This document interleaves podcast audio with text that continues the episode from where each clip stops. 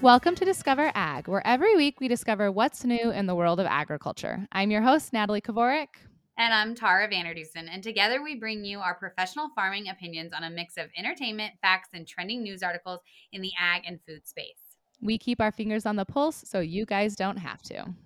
Welcome back to episode 65 of Discover Ag. Today is a really fun episode. We actually have our once a monthly advocacy episode for you. So, this is where we interview guests on different like beef, dairy, agriculture, sustainability efforts.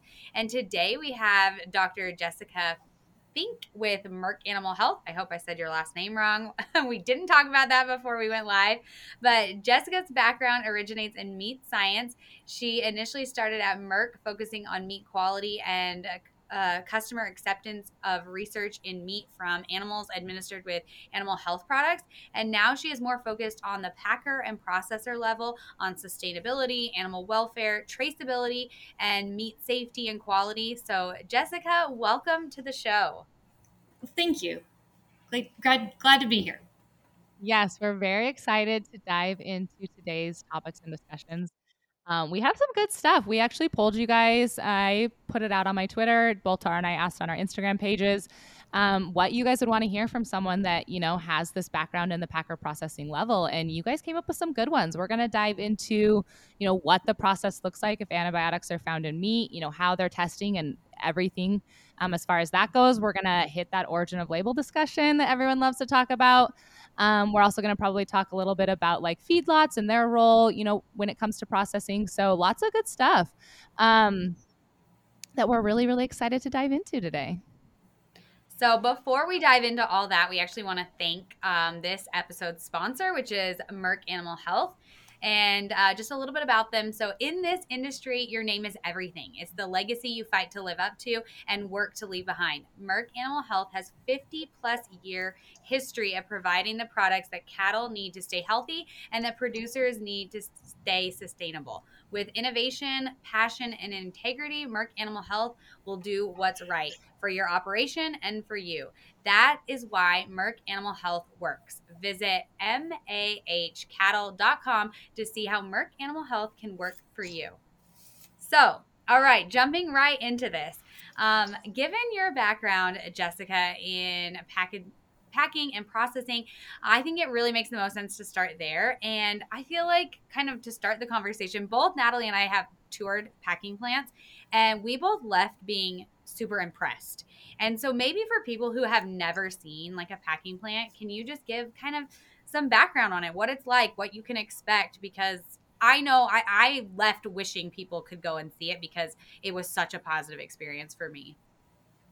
Right. So just the whole packing plant, it it's uh, very unknown. Like when the animals go behind those walls, a lot of people don't understand um, what's going on and um, the level of efficiency and care that the animals receive all the way through till they're a meat product.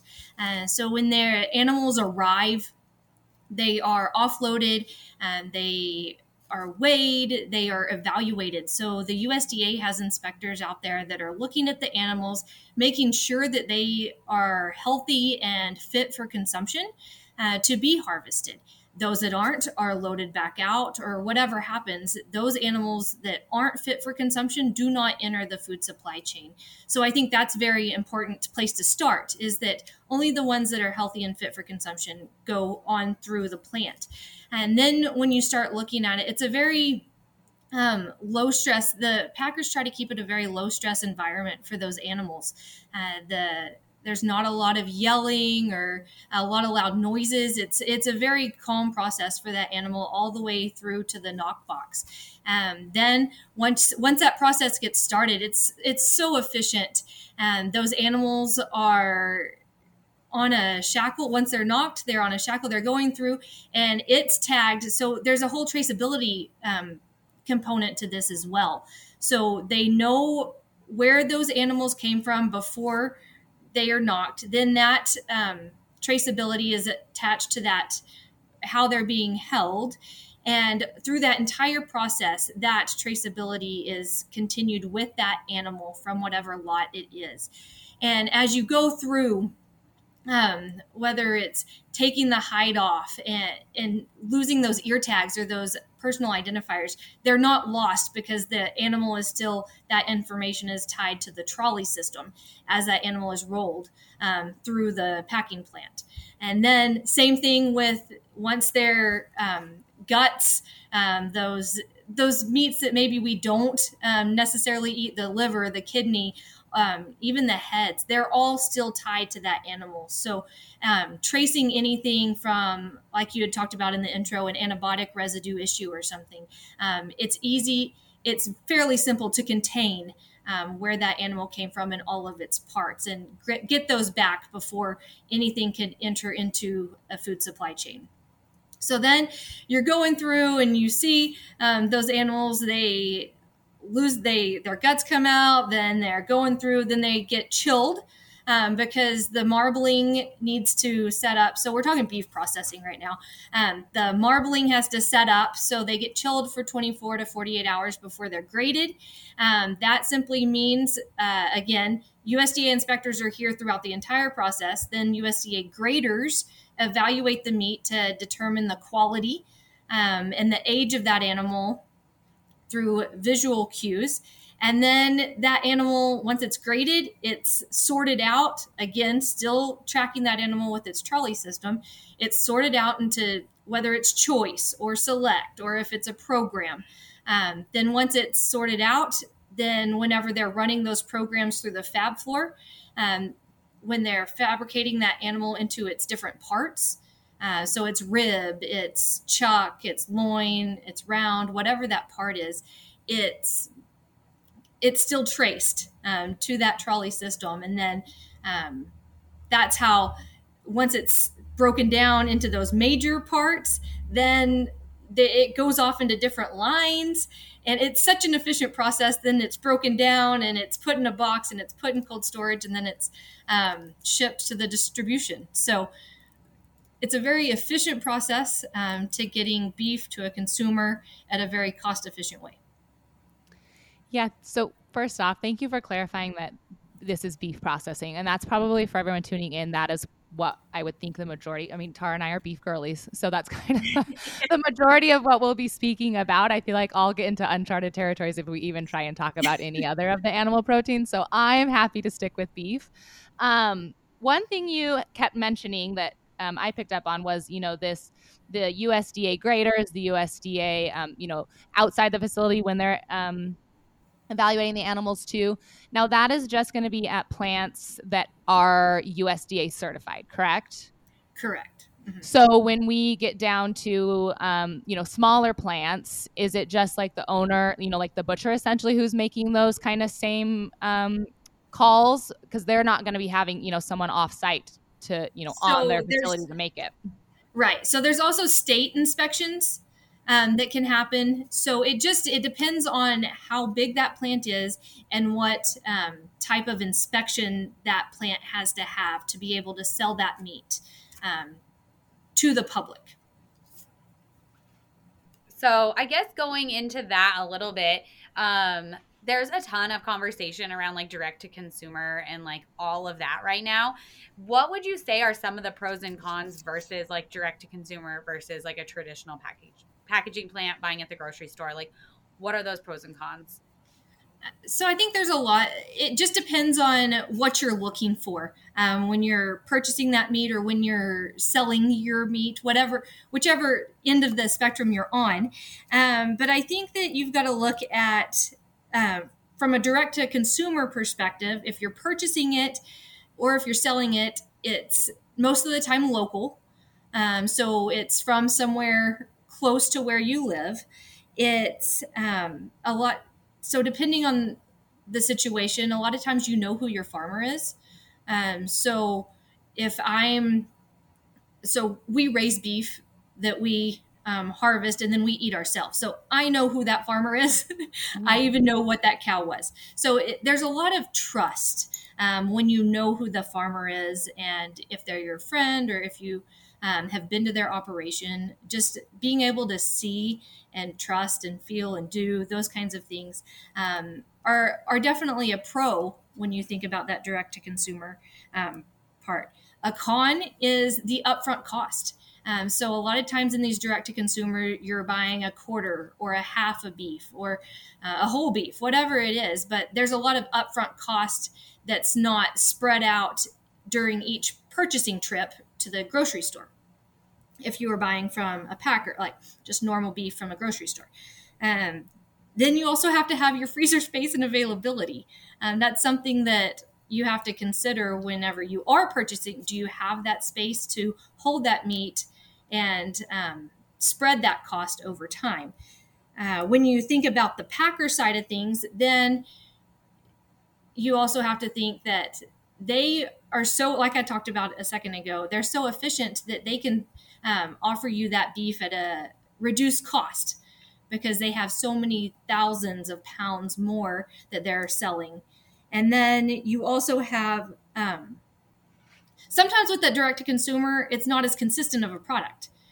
So sometimes uh, you get a choice, or sometimes it depends on the genetics of the cattle, um, whether you're getting choice product or select product, or if it's grass fed. Um, so there there can be some differences. It just depends on how that direct to consumer stuff is um, product is advertised and marketed.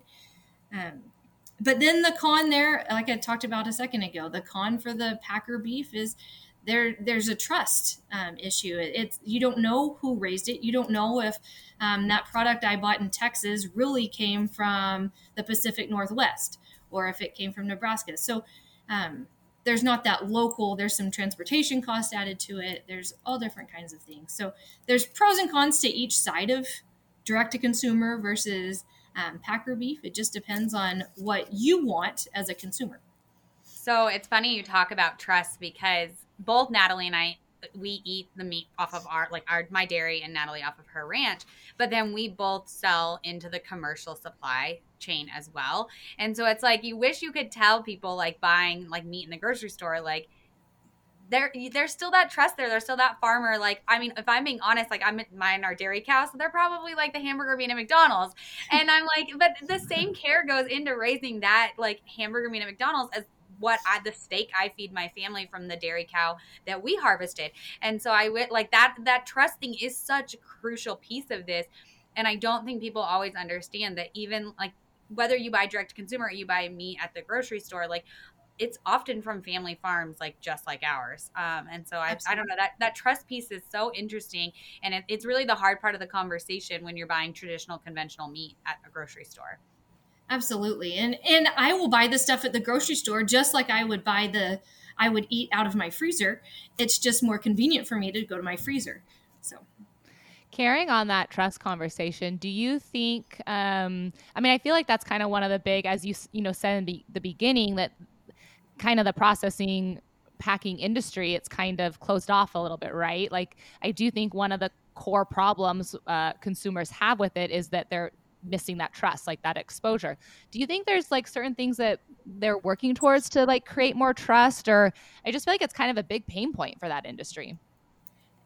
There are eh, there's just there's some things that consumers don't want to see, um, and and that's what you start looking at a lot of these newer plants that are going in. Um, you guys got to take a tour of a more established plant. Um, but some of these newer plants are making hallways where you can see the entire process, but not be out there in the middle of it. Um, there, there's a safety aspect of having visitors tour through a plant as well. I mean, there's carcasses above your head that are 850 pounds. Um, there's knives that are, while they're being held by the employees, they are all over the place. And so you do have to be careful. You have to pay attention. And I think there's a safety component as well. So with these new plants, there it's behind a, a window, but you can see the entire process and it helps gain that trust. Yeah, I've actually toured two different plants, and one was um, a larger facility. I mean, it was not huge, but it was a larger facility and was definitely set up to take on tours. And you could tell, like, there was more you could see. And then I've had another one where it was a much smaller packaging packing plant, and it had, you know, things kind of had to stop when we walked in the door. Like, we were right there um, throughout the entire process. And so, yeah, there's obviously like safety, um, biosecurity, like just so mm-hmm. many different concerns that you have to think about. And, um, so yeah, it's not always feasible to have everybody come and tour everything, but it's interesting to know that there are steps being taken for those packaging packing plants to um, make some changes. Absolutely. It's also interesting that you said uh, consumers don't want to see everything, and I might get thrown under the bus a little bit for what I'm about to say. But there's you know a lot of conferences you attend or a lot of narratives out there that are like you know the ag industry needs more transparency, like transparency, transparency, transparency. That's what we need. And I'm a little bit in the camp that's like there are some things that people who are removed from our you know agriculture no matter the context we put on that video or circumstance, um, it's just different when you're boots on the ground on the operation in it 365 a days a year, you know, for 30 years of your life. And so I'm a little bit like, I think there's this, there's a transparency up until a point, And then there's like, we're experts, let us, hand, you know, trust us and our authority and our expertise. And so I agree. I think that kind of comes into play with the Packer industry too. Like, there has to be some transparency up into a point and then like you said there's other issues where we have to you know whether it's from the bioavailability standpoint have to cut it off or from the point like maybe you don't want to see what goes on anyway you know like here's what goes on we're being open about it doesn't mean you have to see it and seeing it doesn't mean it's going to be any better or different right absolutely so one thing you also mentioned back um, in the original question was cost, and I kind of want to dive into that a little bit because I feel like that's something I hear all the time when I'm tuning into other podcasts or reading other articles. And I'm going to just dumb this down for the simplicity of it, but I feel like people are like, well, why don't we just create more packing plants then, right? Like everyone knows there's kind of a bottleneck. There's the main four packers. And I feel like after that, the next question's like, well, why isn't there just more? Like, why don't we just put up more? Can we kind of maybe dive into like why we don't just have more and maybe the history like maybe how we got to the big four too like what happened in i think it was the 70s right is kind of when everything took place to kind of set us up for how we are now maybe we can dive into that yeah so let's let's start there so there's um the packing industry is very consolidated uh, you don't just see packers everywhere you see them right here in the major cattle feeding regions um, so they're located where the cattle are, and then the cattle are located where the feed stuffs that you um, grow the animals with. That's that's where the so you have your feed. So your cattle are located near your feed. Then your plants are located near your cattle, and so that's kind of where we came to where we are today, where it's in a very narrow strip. And and don't get me wrong there are those one-offs that are um, on the west coast or the east coast but really right here in the middle of the us is where you see um, most of your uh, cattle being fed and most of your packing plants. Um, so why are there not more? And why are we not putting more here in the center? Uh, that's that's a very good question. It it really comes down to packing plants are very capital intense. Whether you're putting up a small one, a medium sized packing plant, or even a large one with a lot of shackle space to compete with the major four, um, it's a very capital intense um, operation that starts with your land costs, and then you have to have all the permits and the local buy in for it. Then you have to have the labor source so where are you getting your labor? Are you bringing are people supposed to move to where this packing plant is? Or are you stealing labor labor from some other industry in that town? And then you have all of the um, then you have the cattle. So how much cattle are available um, to fulfill your plant? Um, and what are you taking? Is there an excess amount of cattle in that location so you're not taking away from someone else? Or are you having to split so both of you don't have full capacity anymore? So there's so many things to consider um, before you even get started. And then once you're started it's that cost piece of well they're established they already have the labor they already have the building um, they already have a pretty steady cattle supply so they can spread their costs a lot easier. So that's why when they bid your cattle up, when you put a plan in, then you are already starting at a higher cost to break even. So then you're selling your product for more money um, to hit that break even. And they don't have to do that um, to the extent that you do because they're established and they've already paid off their building, their equipment, their land, whatever that is. So there's so many things when you think about costs that um, go into this that it's it's very hard. And if they do start and they get to that point, then they have to be willing to bleed a little bit and, and take some loss, big or little. Um, and then once you get that momentum going, then that loss decreases year after year. But you're talking 15, 20 years um, sometimes to recoup and start seeing a profit. This is so interesting to me, this part of it, because um, I know this is on the dairy side, but our co op recently built a um, milk processing plant. And so I like dipped my toe in the tiniest bit of seeing those numbers and what it looked like and what our returns will be and how much it's going to cost us and just the capital investment.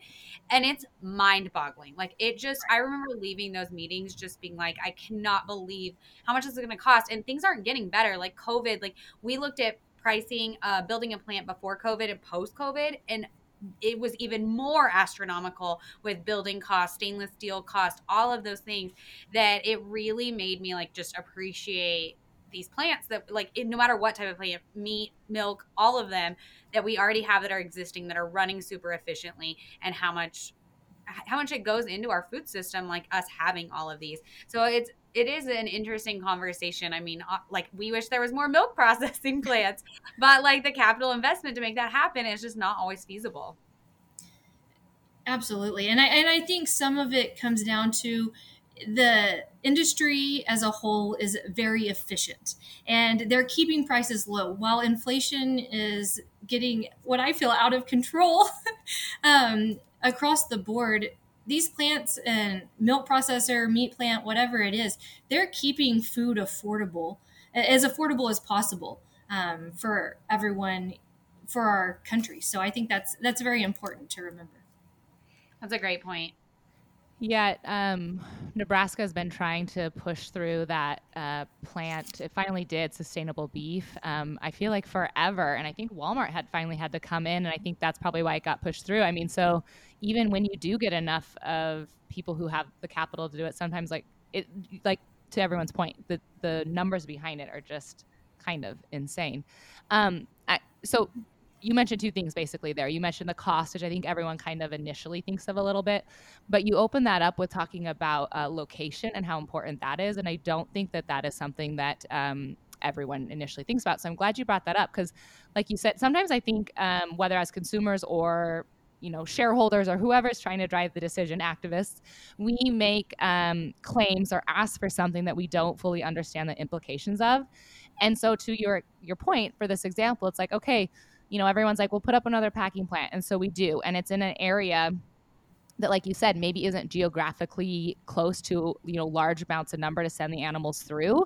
So then we have to truck and transport right? So then we're looking at okay you know what does that play for people who are looking at environmental standpoint? Like what does that do to carbon footprint of transporting?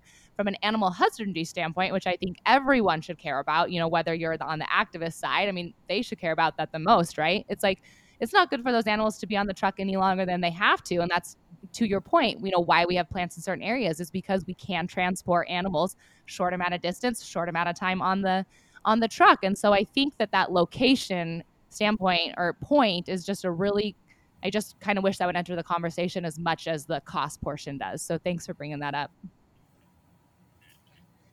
Yeah, so switching gears a little bit, um, I want to get into what it looks like the antibiotic side of things. Like, so what what does that look like? What happens if antibiotics are found? Um, just all of those things. If I don't know exactly where you want to kick it off, but that's kind of where I want to take the conversation next.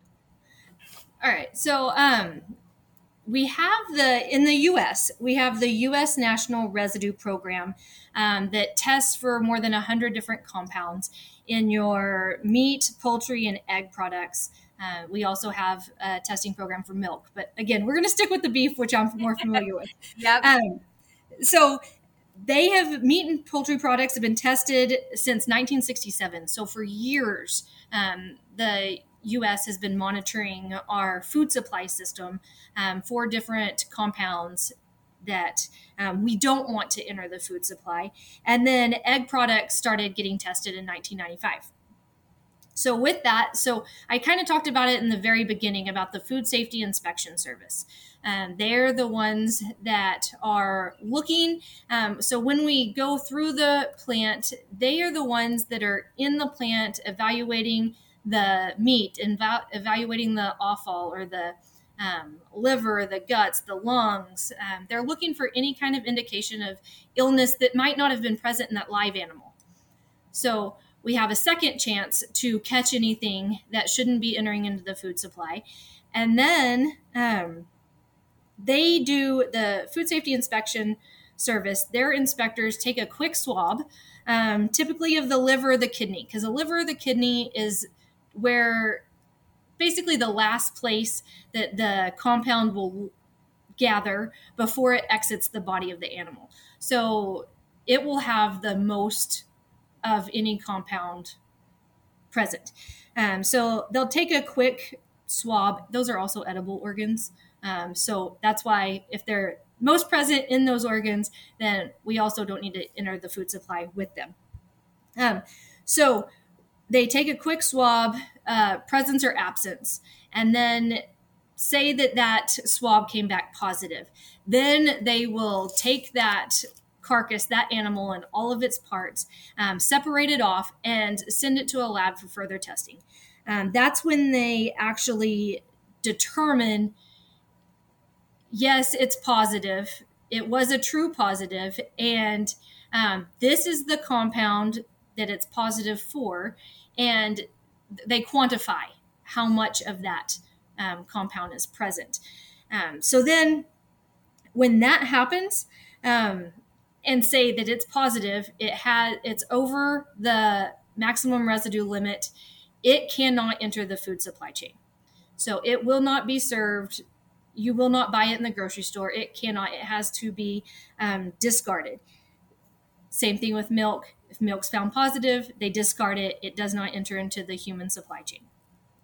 Um, so really, once that happens, if like I said, this is all traced so they know which lot that animal came from. They know which producer um, who is associated with that lot. They know who sent that animal that tested positive. So then they go back to that producer.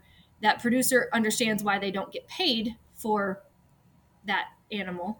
And then um, if that happens twice within 12 months, that producer's name they basically get blacklisted. They get put on this list um, that's called the residue repeat violator list, and it's publicly available.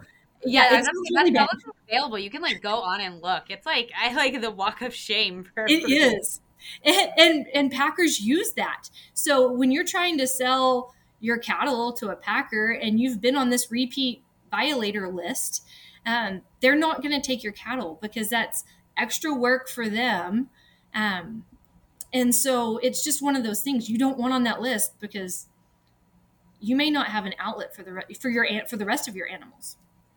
Tara, when um, you toured a oh sorry, Tara, when you toured a plant, did you see them do the swab or anything? I feel like I can't no, visualize I that. I can't either. I don't remember them doing that, so I, it must have not been a part of the tour. I, I feel like this was like all new information for me. Like and, and it happens, and you you aren't if you're not paying attention and know what you're looking for. It's so quick that, um, and a lot of times those livers and kidneys are somewhere in another room when they're. Oh, um, so you may not have toured, um, taken a side tour through that area. So it just and depends. You, um, it's a random sample and then so they have to take so many random samples but they also have to t- they take targeted samples. So like if those lungs looked bad or if that liver looked bad they may take that sample anyway. So they they take the random samples and then they take targeted ones based on where they feel they need to. Interesting. And does it i mean it has to happen immediately. So does it just like turn a certain color or do they i mean they do you know and you, I mean, like Tarzan, this is completely new to me. no, I've never seen the test, but I do know that it's a quick presence absence test. Yeah. Cool. Okay. I feel like Natalie's pharmacist side is like coming out on this, like testing yeah. her like head nod. If, if, you're not watching the YouTube video of this, like Natalie's like getting really into the weeds on this. Oh. oh.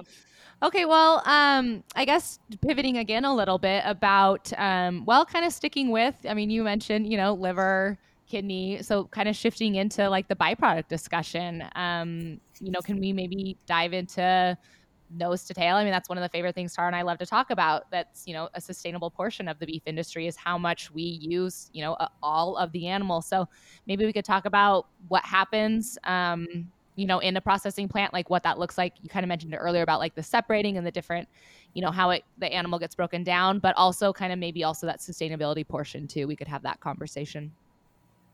Yes. So um, people always like to joke. Uh, we use in the cattle industry, we use everything but the moo uh, in the byproduct world. So um, whether it's the blood, so initially the blood, it goes into this place. I say a place. It goes down into a pit, and um, then you can sell all of these parts, whether it's for pennies or fractions of pennies on the dollar. But um, the blood um, can go into adhesives, minerals, um, blood meal, if you have heard of meat and blood meal, um, medicine, lab research. Uh, you you use all you use blood for all different sorts of things. Uh, bones can go into glass, fertilizer um, when they're ground.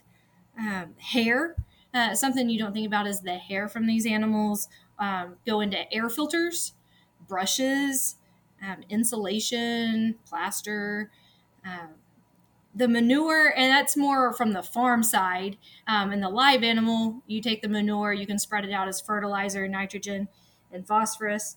Um, and then when you're at the plant, the internal organ, this is where I geek out a little bit, is the organs um, can go into instrument strings, tennis racket, strings, um, hormones, enzymes, those kinds of products that you find um, at your nutrition centers. Um, fat is chewing gum, um, candles, detergent, deodorant. A lot of personal care items come from the fat, um, rendered fat of these animals, creams, lotions, um, crayons. Something oh, you don't I did not know that one. I knew yeah. that one uh, paint, crayons, um, and then chalk, fireworks, and explosives. Um, so then you have the skin, um, gelatin, flavorings, uh, medicine, candies, that kind of thing. And then um, hooves and horns. Like this is one that um, you don't normally think about, but uh, hooves and horns can go into pet food, photo film, um, nail files. Wow, that's I knew toothbrushes. I, there's something in toothbrushes right. that's from cattle. It's wild. Um. So so really, any there's so much when you start looking around just your house and um, the things in your kitchen and your bathroom that come from everything but the moo um, that you don't you don't necessarily think about on a daily basis. Yeah, when I um, was still practicing in pharmacy, I was in uh, Coumadin management, which is warfarin, and so that's um, has to do with like blood thinning in the heart. And we had so many patients that were on pig heart valves, um, mm-hmm. and so I always like whenever again activists or you know people who are trying to whoever it may be is trying to call for the end of animal agriculture. I'm like I just don't think they really understand what they're asking for as far as how um, everyone just thinks of like meat and milk um, but how far these animals like are truly inserted into society and like everyday products and very um, I think heparin actually also comes from um, is animal based. There's uh, I can't I can't remember if it's pig or cat. I think it's pig too. But there are so many important uh, medicines in the pharmaceutical industry that we have to have animals for. Yeah, it's really fascinating. Um, thank you. There's a bunch in there I did not know and lots I knew. I feel like you could probably list off like literally millions of things that animal products are in. Um, okay, so changing directions once again, um, I want us to touch on the uh, origin of label kind of discussion. And um, I know this is like a hot topic. There's a lot of emotions, a lot of feelings, um, but maybe we can at least just give some overview of what that is, what the conversation is, what the facts are there. Sure. Um, so, country of origin labeling, uh, it's basically a law that went into effect that required retailers to notify their customers. So basically, put on the lab on that meat label um, where the animal was um, born, raised, and harvested, um, or where that product is from. So fruits and vegetables, it's product of Mexico or product of USA, wherever it is, and then your meat had to ha- have born, raised, and harvested on it.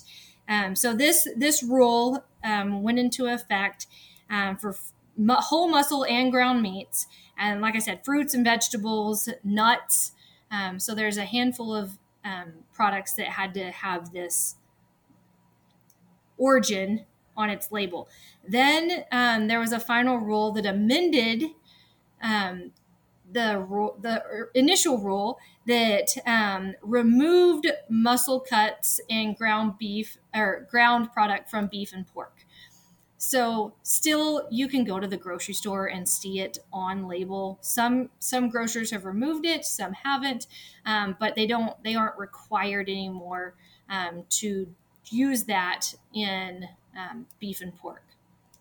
So it's just something that's there. Some people look at it I'm one of those that when I do purchase meat from the grocery store, I'm not looking at whether it came from Mexico, Canada, or the US. I where it was born, where it was raised, where it was harvested. I'm looking for the quality of the product and the price because I want to get the best value um, for my dollar and to feed my family. I don't have a preference of what country it came from. Um, same thing with bananas or any fruit that I get. Um, we have a seasonality thing here in the US where we can't grow fruit all the time. So um, that's not something I look at, but I do know that there's people out there that do.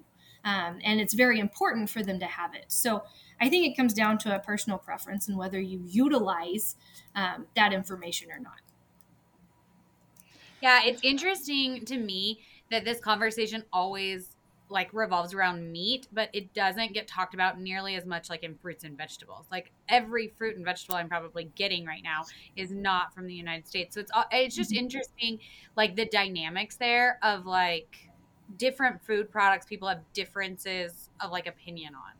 Some right. like no, I mean I feel like there's probably people that are super passionate about it for meat, but don't think twice like you said about like bananas.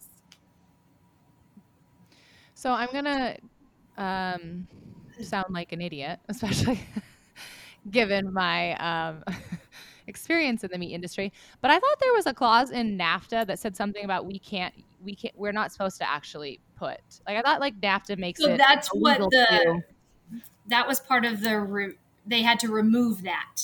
Right, um, but so you're saying there are still some labels out there that I mean, because I, I literally, I under the same camp as all as you guys. I mean, I don't know the last time I've ever picked up a package of beef in the grocery store just because I always have it in my freezer. But there are right. some out there that still have labels on there. I thought I just didn't think they existed at all. I haven't honestly looked um, to see. I I do pay attention to the fruits and vegetables just because I'm like, hey, my bananas came from Mexico this week. But I haven't paid attention to the meat case because we don't buy a lot of stuff from the grocery store. Yeah, we're kind of terrible about that. We, I feel like Natalie and I need to start doing like weekly market research. I will say I eat a lot more steak than ground beef, so I do buy from a local butcher because I like my fillet. That's what I had for dinner last night. But I need, I feel like I need to start paying attention. I'm going to the grocery store today, and I feel like I'm going to scope out the meat counter for us. So awesome. one thing um, we could maybe hopefully talk a little bit about because I don't. Um, think it's well understood why uh, we are like importing exporting cattle um, and can we maybe have the conversation around like lean fat versus, um, you know, like excess fat in the U.S. and how we're kind of, you know, melding the, I guess melding. I don't know if there's a better word, but I mean that's why you know part of the reason why we're imp- importing, right? Is I mean because mm-hmm. we are taking that excess fat we have, we're mixing it with lean fats that we're or lean proteins that we're bringing in, and then creating that product. I mean other countries don't have that excess. Right. Um, so kind of back to the whole inspector thing. So anything that comes in also has to be inspected and meet our standards. And when we do import um, protein from South America or from Australia, whatever it may be, it's nine times out of 10 grass fed, extremely lean product. Um, they don't have the corn um, and the availability of feedstuffs to have the to put the fat on the animal that we do. Um, a lot of our product is choice and higher, and so when you grade, when you grind that and you make ground beef, our lean point would really be like 60 40 70 30 um, but we also in the us have a are very health conscious um, for the most part and have a preference for 80 20 lean or 90 10 um, whatever it may be. And so when we want that leaner patty or that leaner ground beef um, without all the extra grease um, and flavor in it. Then we import in and we mix, like you said, we grind that imported beef with our um, fat to give it that flavor um, that we desire at that leaner um, lean point. So that's kind of how that that works, especially um, in your food service patties. Uh, so restaurants, retail, most of those have um, been blended. That makes sense. Natalie, anything you wanted to add to that? I don't think so. She said it much better than I did, so thank you. Yeah, I made a I said meld. I think mix was the word I was looking for, which is what you used. uh, okay, so kind of to like wrap things up here. Do we think we have time for like a? What do you want to ask next? You want to wrap things up with the final question, or what do you want to do? Yeah, I think I mean I guess my like what's next for the packing industry, right? Like I mean I think there's a lot in le- legislature right now that um, is coming to attention of the big four. Um, you know, trying to change a little bit of the I guess the system that we currently have. So I guess kind of you know your perspective and your thoughts of what you think maybe the next couple years look like when it comes to you know the way we're structured right now as far as packaging and processing. Yeah, I I don't think that you're going to see a lot of change. Uh, you may see some new players come in. Uh, if we're given five years, if we're looking at the five year outlook, um, you may see some new players come in. But as a whole, I think the packing industry will continue um, to provide at a very beef at a very efficient um, level. I think that what we're really going to, um, the real constraint is going to be our cattle supply. Uh, our there's been so much of the U.S. that's gone through a drought, and um, then they've shipped their cows. So we've seen the cow slaughter numbers um, increase, um, which means we don't have those cows to reproduce. And so, coming for the next two or three years, I think cattle supply is going to really drive um, the packing industry and just being able to um, have that supply and keep those shackles full is going to be a challenge. Uh, that's why I think that there's so in our industry we've been seeing this shift and this trend towards dairy beef, um, where we're crossing um, beef animals with dairy animals um, to start helping fill in some of that supply gap um, that we don't see from our traditional beef animals. So I think um, as a whole, we're just going to have to. I think I think it'll be a challenge. I really do. I think the beef industry as a whole, whether you're a producer or a packer, um, the supply issue is going to be a challenge for everybody. I'm glad you briefly mentioned beef on dairy, and we won't get into it. But I, I, agree with you. Like right when you were saying, like you know, Tara just wanted to bring dairy into the conversation. I, I mean, dairy is finally having conversations about beef. You guys should like it. you know pat us on the back that this is um, but no, it, it's really interesting. I think it'll be a super interesting five years with just the way things are going. Um, like it, I don't know, just there's so many different factors coming into play in this moment um, that'll be interesting to see where we're at in five years to kind of like look back and reflect. Yep. That's what I think. That's my my dairy, my two cents on the dairy side. All right, we have one final question for you. That's a fun question that we wanted to ask you. Um, it's two parts. I wanted to ask you, um, how do you cook your steak, and what is your favorite cut of steak? Oh, well, the easy one is a ribeye. Mm-hmm. Um, because I really, so I really like the spinalis muscle or that ribeye cap muscle that you have on the outside of the ribeye. Um, it's full of flavor, and that's my absolute favorite. So I eat the rest, and then that's kind of my dessert piece. Spoken um, like a true meat scientist. Yeah, I was about to say this is the most like scientisty answer I've ever heard. so that's my favorite cut. That was easy. Um, so how do I cook it? Like that's something that I have always been. You grow your steak, you grow your steak, you grow your steak. But I um, got a Blackstone and a flat top grill, and kind of like a restaurant where they uh, flash fry or they um, sear it real fast and then they put it in an oven. I just I've been using my Blackstone, and I I hate to say that I like it. I really like it kind of more than my grill, my traditional grill. But um, really just sear that flavor in and then cook it on a little lower temp. And I like it medium rare. That's funny you guys. Say that. Mm. I cooked a steak. I, I cook. I never cook steak. My husband is in charge of cooking steak. He grills it always.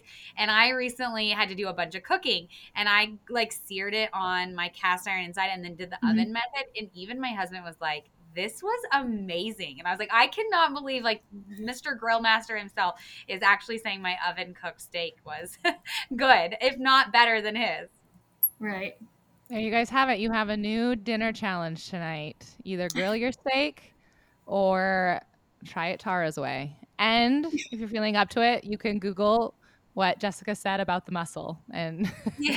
have a little anatomy lesson with your dinner. Uh, I love it. Awesome. Well, thank you so much for joining us today. Yeah, thanks for Thanks, thanks so much, everyone, for listening to Discover Ag, where every Thursday we cover the top three industry news pieces you guys need to know this week in the world of ag and food. And special thank you to Dr. Jessica Finck for joining us um, on today's advocacy episode and for Merck Animal Health for sponsoring it. Be sure to visit mahcattle.com to see how Merck Animal Health can work for you. If you've enjoyed today's episode, please be sure to share it and leave us a review. If you want more during the week, you can always follow us on Instagram at discoverag underscore, at Natalie Kovarik, and at Tara Vander Dussen. See you guys next week.